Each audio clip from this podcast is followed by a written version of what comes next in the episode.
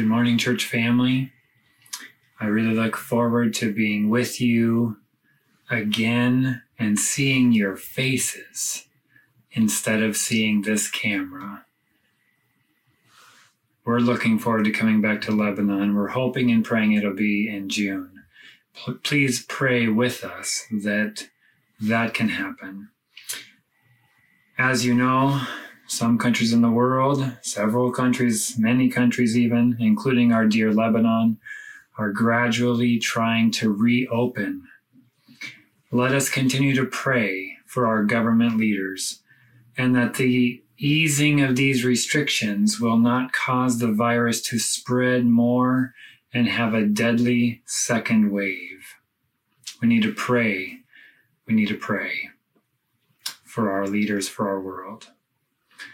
Today, we continue a new sermon series that we started last week. It's a three part series titled, Are You Prepared?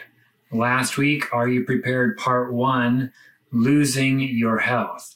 If you missed last week, I encourage you to go back to our YouTube page and watch that sermon. If you don't have time to watch it, then just download the podcast on one of our podcast apps uh, like Spotify, and you can and be blessed. I hope through that message from last week.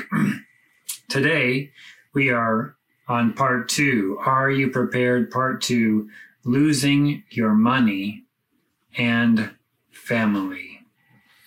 Let's pray before we get into the message today. Father in heaven, it's another Sabbath. It's another day to focus on you. We've been blessed through this worship service already.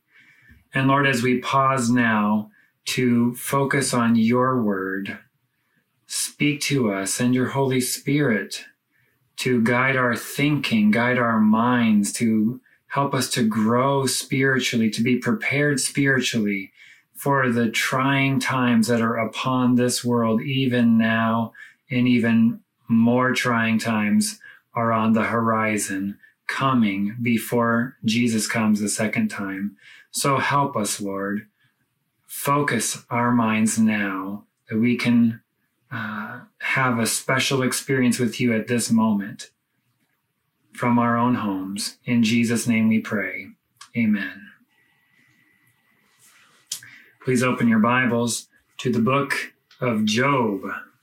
Job chapter 1, and we're going to look at verses 1 to 3. Job chapter 1 and verses 1 to 3. The Bible says there was a man in the land of Uz whose name was Job, and that man was blameless and upright and one who feared God and shunned evil.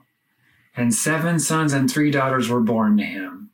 Also, his possessions were 7,000 sheep, 3,000 camels, 500 yoke of oxen, 500 female donkeys, and a very large household.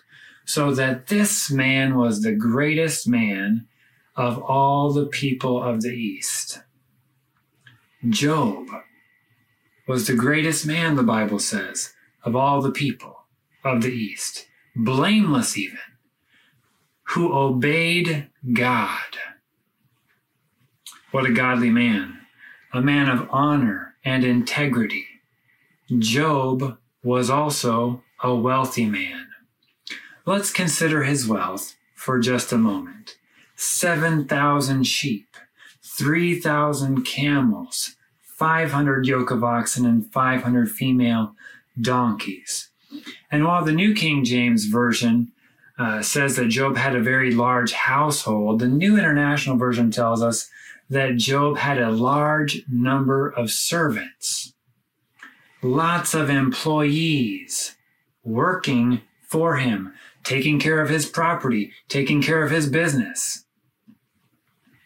Let's compare Job to another biblical character named Nabal. You remember Nabal, his wife was Abigail. And in 1 Samuel chapter 25, verse 2, it tells us this about Nabal. the man, was very rich.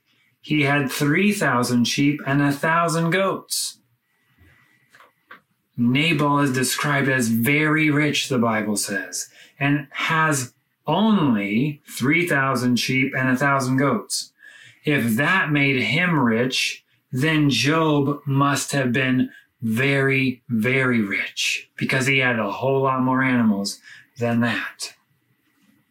So, Job is a very godly person who is also very, very rich. And he has 10 kids, seven boys and three girls. Now, his kids, the Bible tells us, are a little bit rebellious. They like to party. And so Job would intercede for them. He would pray for them. He would offer sacrifices on their behalf. But life changed quickly for Job one day when Satan claimed that Job only served God because of what God had done for him, protecting him. Let's read this from Job chapter 1, verses 9 through 11. So Satan answered the Lord and said, Does Job fear God for nothing? Have you not made a hedge around him, around his household, and around all that he has on every side? You have blessed the work of his hands, and his possessions have increased in the land. But now stretch out your hand and touch all that he has, and he will surely curse you to your face. What an accusation from the evil one. Job doesn't care about you, God. All he cares about is his riches, his servants, and his family.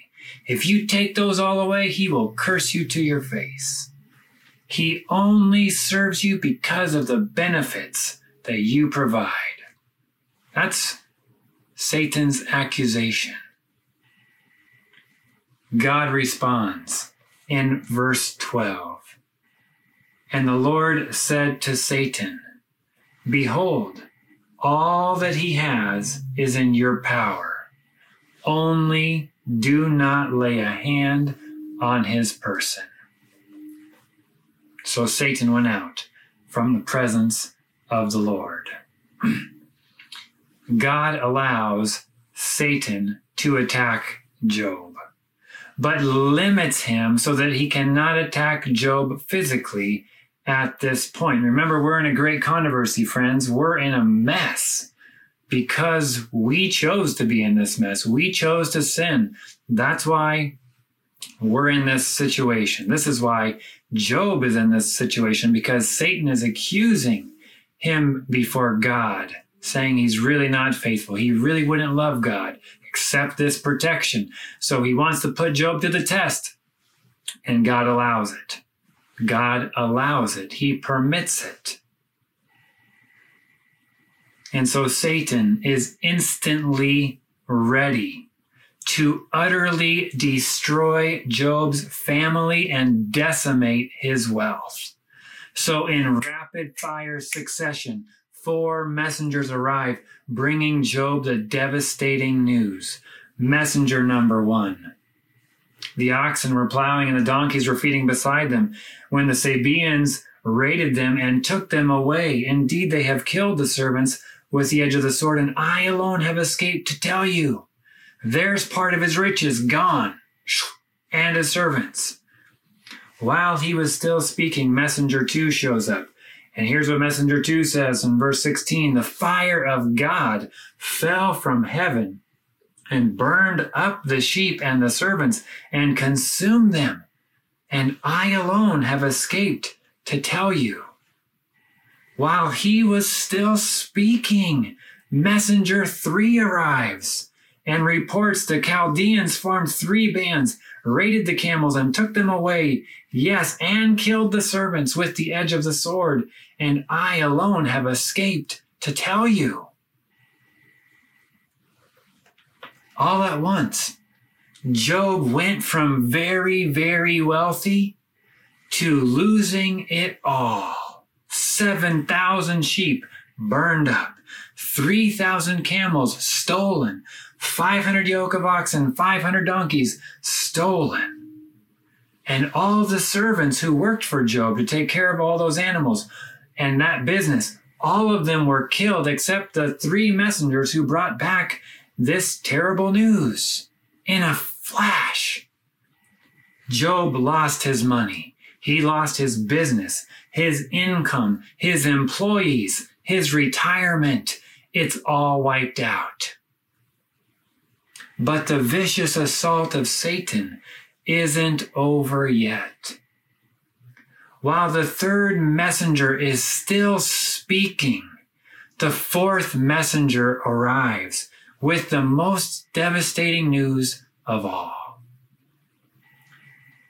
Verses 18 and 19 Your sons and daughters were eating and drinking wine in their oldest brother's house, and suddenly a great wind came across from across the wilderness and struck the four corners of the house, and it fell on the young people, and they are dead. And I alone have escaped to tell you.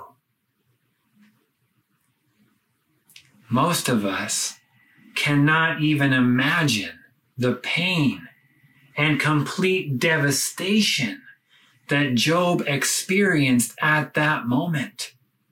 Ten dearly loved adult children, 10 children that he had prayed for and asked God to forgive. All 10 of them are killed by a fierce windstorm. Fierce windstorms from my home country, the United States, are called tornadoes. And they can occur quickly and they can vanish quickly and cause much devastation and death in a short period of time. In fact, you remember our friends from It Is Written, Pastor John Bradshaw and Pastor Yves Manier, both of them have come to Lebanon in the last couple of years. And in April, around Easter Sunday, the brand new It Is Written headquarters building in Chattanooga, Tennessee, almost got hit by a powerful tornado. The news reported that the tornadoes ravaged six different states and killed up to 30 people, packing winds of up to 145 miles per hour. And for those of you who understand kilometers per hour, it was 233 kilometers per hour. That is fast wind, ferocious wind came blasting through and almost hit the It Is Written headquarters building. Here's the picture that is written posted on their uh, newsletter blog. Thank God that his hand was over that building and protected it, over that ministry and protected it, especially since It Is Written was launching a large online evangelistic series later that week called Hope Awakens, which has been reaching tens of thousands of people all around the world. By the way, you can watch all of those sermons online. We've put links to them on our church Facebook page. You can just go there, click the link, and you'll get to the place you need to go to watch those sermons that are powerful, timely messages for these days. And by the way, we are making plans with It Is Written, as you probably remember from before, for It Is Written to come back to Lebanon in the fall of this year, Lord willing. And we need to pray about this because they want to come back and we want them to come back to preach the everlasting gospel. And let's pray that COVID 19 won't prevent them from coming. There's a lot of work we need to do still in Lebanon. So much work. But coming back to Job's story, the windstorm, like a tornado, destroys his oldest son's house and kills all 10 of his children. I'm sure that losing even one child would be absolutely devastating. But can you imagine losing all 10 of your children at one time? How would you handle that? How would I handle that? How did Job handle it? Listen to this. Get this. These words are amazing from Job chapter 1, verse 20 and on to 22. The Bible says that then Job arose after he hears about his kids all being killed in this storm. He arose, tore his robe, shaved his head, and he fell to the ground. And notice these words and worshiped. He fell to the ground and worshiped and said this Naked I came from my mother's womb, and naked shall I return there. The Lord gave, and the Lord has taken away. Blessed be the name of the Lord. Verse 22 And all this, Job did not sin, nor charge God with wrong. Did you see that, friends? Job had just lost his fortune. He's lost his money and he's lost his 10 children. He lost his family. And so, tearing his robe, shaving his head, falling to the ground, that's understandable. He's experiencing trauma, extreme grief. He's in shock, no doubt. Yet, through all of this deep heartache, the Bible says Job worshiped. He worshiped. He held on to God through this crisis. He lost his money and he lost his family, yet he still chooses to worship the God of heaven. Let me repeat Job's powerful words The Lord gave, and the Lord has taken away. Blessed be the name of the Lord. Job has passed the first wave of attacks from the evil one. But in another meeting with God, Satan suggests Job will curse God if he is physically afflicted. Let's read it from Job chapter 2, verses 5 to 7. But stretch out your hand now and touch his bone and his flesh, and he will surely curse you to your face. And the Lord responded and said to Satan, Behold, he is in your hand, but spare his life. So Satan went out from the presence of the Lord and struck Job with painful boils from the sole of his foot to the crown of his head. Here is the second wave of satanic attack on Job. Notice a very important point here. It's in your study guide, it's up on the screen for you. Who struck Job? Satan did. Satan did. Who caused him to lose all of his wealth and for his 10 children to be killed? Satan did. As Jesus explained in the parable of the wheat and the tares, an enemy has done this. Matthew 13, verse 28. An enemy has done this. Jesus clearly taught what his mission was compared to what Satan's mission was in John chapter 10, verse 10. The thief, Satan, does not come except to steal and to kill and to destroy. I have come, Jesus says, that they may have life and that they may have it more abundantly. In Job's story, it is Satan who is stealing, killing, and destroying, with the ultimate goal of destroying Job's faith in God.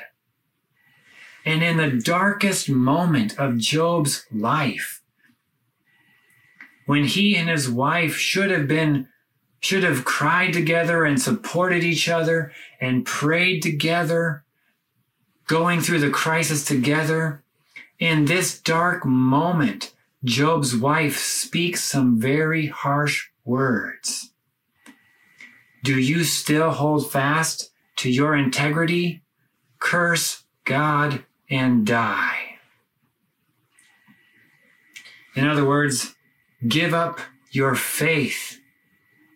Job, curse God He's forsaken you. You're doomed. Just give up and die.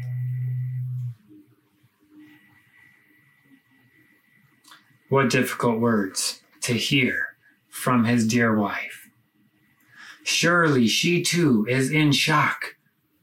She's devastated and severely struggling. Struggling. Her 10 kids are dead. Her financial security is gone. And now her husband is, is afflicted with painful boils from head to toe. She can't handle anymore. She's ready for it to be over. But notice Job's response. But he said to her, verse 10, You speak as one of the foolish women speaks. Shall we indeed accept good from God, and shall we not accept adversity? In all this, Job did not sin with his lips. What amazing words! Let me repeat them. Shall we indeed accept good from God? And shall we not accept adversity? The first two chapters of Job are a story of life shattering tragedy. Job's world was literally changed in a day. He lost his money, and he had a lot. And he lost his family, his 10 kids, all at one time. And since those satanic attacks were not enough to cause him to curse God, Satan attacked him physically. But like Elisha from last week, Job lost his health, but stayed faithful to God through it all. Job extremely suffered in so many ways emotionally, financially, physically. Yet through it all, he worshiped God. He trusted God. He had faith in God. As I read the Sabbath School quarterly this week, I read the mission story, which is always after Friday's lesson. And the title caught my attention because I knew what I was preaching about this week, and the title was losing four sons in Poland. So I had to read it and see what it was saying ahead of time so I could know if I wanted to share it for this sermon. And sure enough, it fits perfectly. It tells the story of a Polish lady who tragically lost all four of her sons in death. One son at age 26 was running by some railroad tracks and ended up getting sucked onto the tracks by the wind of a fast passing train. Another son committed suicide at age 28. A third son was beaten on the street while being robbed and he died in the hospital. Her last son was diagnosed with a brain tumor when he was 16 years old. After multiple operations and much suffering, he died at age 33. Her story of loss is so sad. But God had not forsaken her. He sent a literature evangelist to her door. And through the relationship that was built that day and through studying the truths of the Bible, she gave her life to Jesus. And now God uses her to share her testimony of how she suffered losing her family. And she says, God's love keeps me alive. She says, My new life began with baptism. Without God, I don't know what would have happened to me. God was with her, friends. He was with her through that devastating experience of loss. Another very sad story of loss comes from Ellen White's own life. She and her husband, James, were two out of the three founders of the Seventh day Adventist Church. And they had four sons. In 1860, their newborn son, John Herbert, their fourth and last son, lived only a few months, and then he died. That precious little boy, that little baby boy, had three happy older brothers who no doubt eagerly looked forward to playing with him as he got older. But his sickness and death prevented that from taking place. Then, three years later, in 1863, their firstborn son, Henry, died of pneumonia at age 16. Ellen and James buried their firstborn son and their last, their little last baby boy. Surely those losses caused much grief and pain for this couple. Here is a picture of them and their two middle sons about the year 1864, the year after Henry's death. I'm sure that those two middle sons really missed their brother, their brothers. Can you imagine? Here's how Ellen White described these devastating losses. In 1860, death stepped over our threshold and broke the youngest branch of our family tree.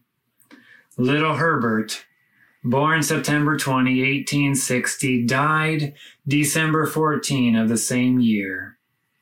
When that tender branch was broken, how our hearts did bleed. None may know but those who have followed their little ones of promise to the grave. But oh, she continues, when our noble Henry died at age 16, when our sweet singer was borne to the grave, and we no more heard his early song, ours was a lonely home. A lonely home. Both parents and the two remaining sons felt the blow most keenly can you hear the pain in her words as she writes that? Their hearts were bleeding, bleeding all over the place. They were lonely. They suffered a devastating blow, losing half of their children in death. But look at what she writes next. But God comforted us in our bereavements. God comforted us.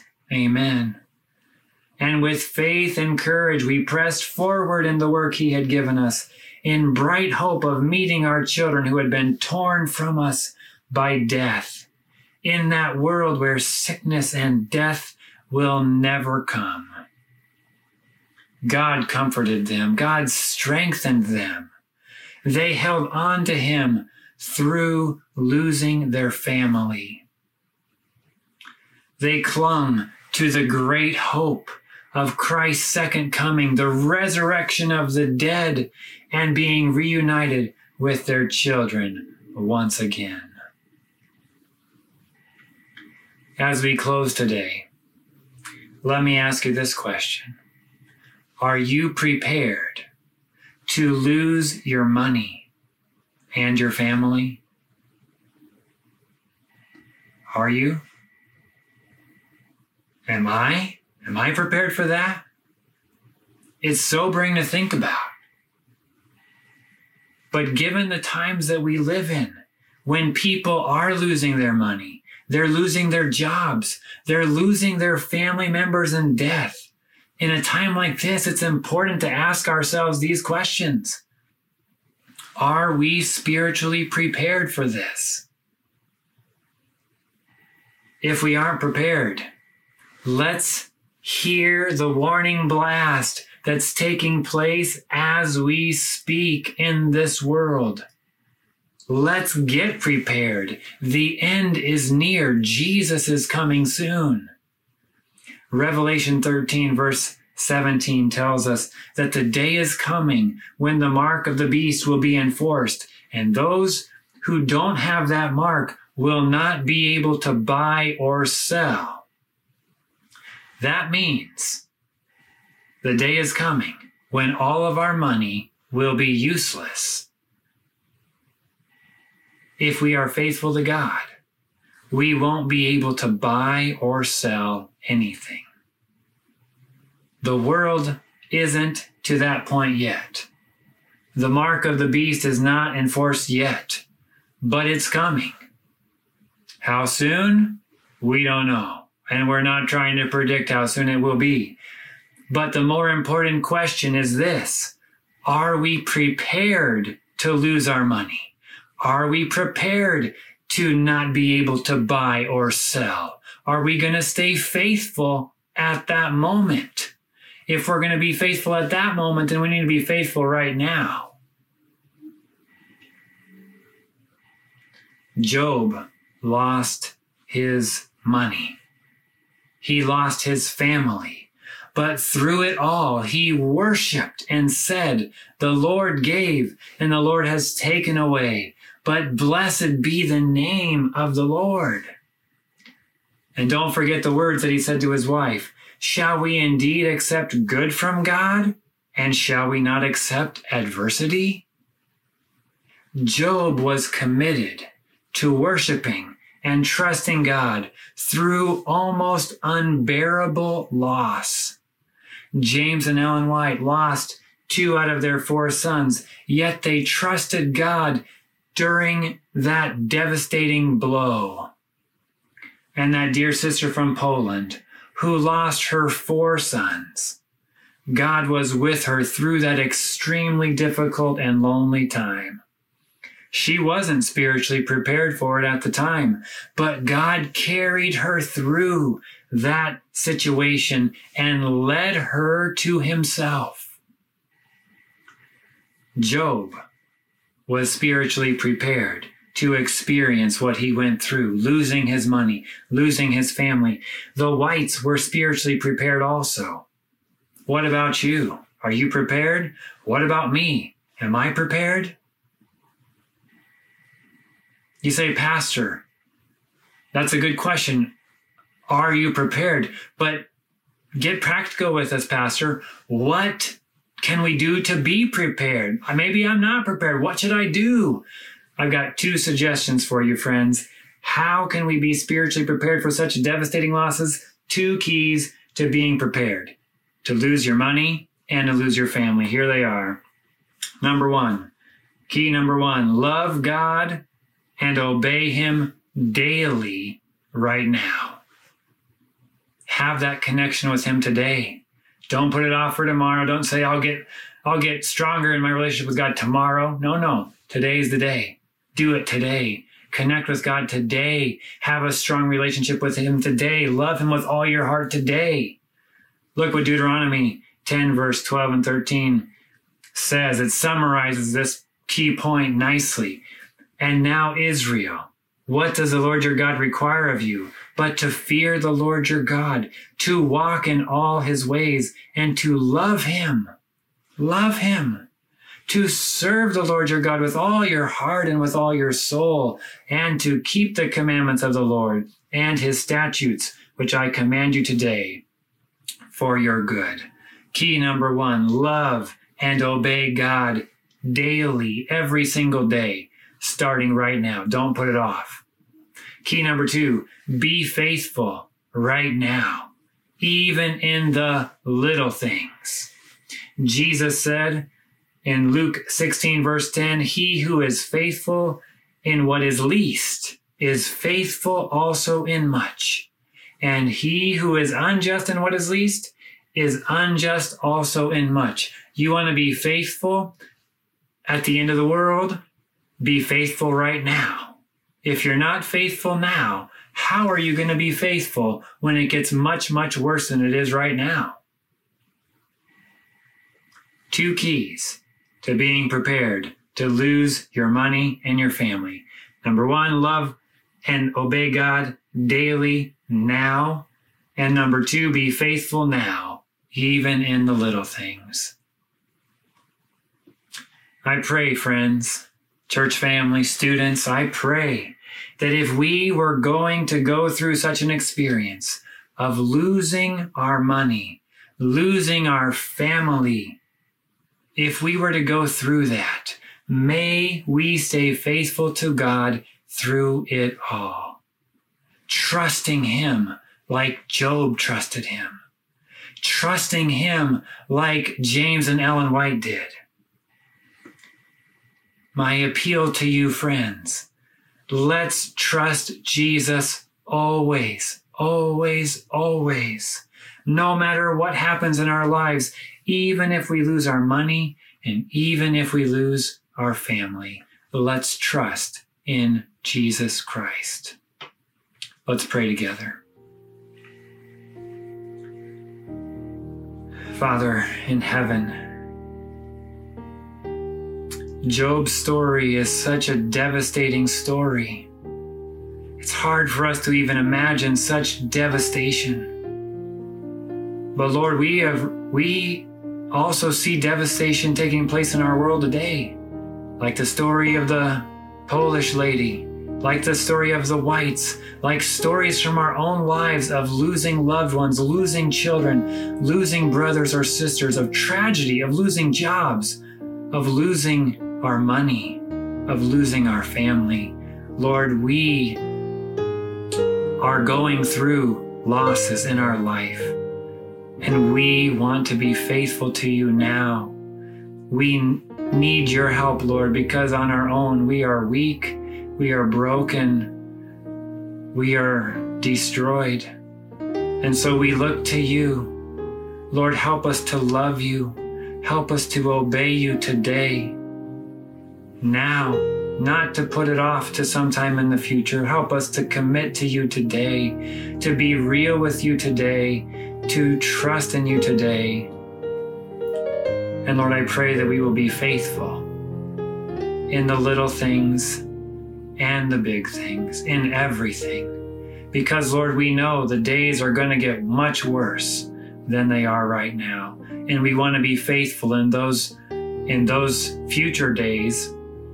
And so help us to be faithful now during these difficult days. Lord, please pour out your Holy Spirit upon us because on our own we cannot do these things. We are weak. We need your help. Fill us Help us like Job, help us like the whites to trust you through great loss. And fill us with hope that even though we might lose our money, we might lose our jobs, we might lose our families, we have hope of Jesus soon return and of being reunited with our families and having eternal life being with Jesus and seeing Him face to face. Lord, keep us faithful until that day. In Jesus' name we pray. Amen.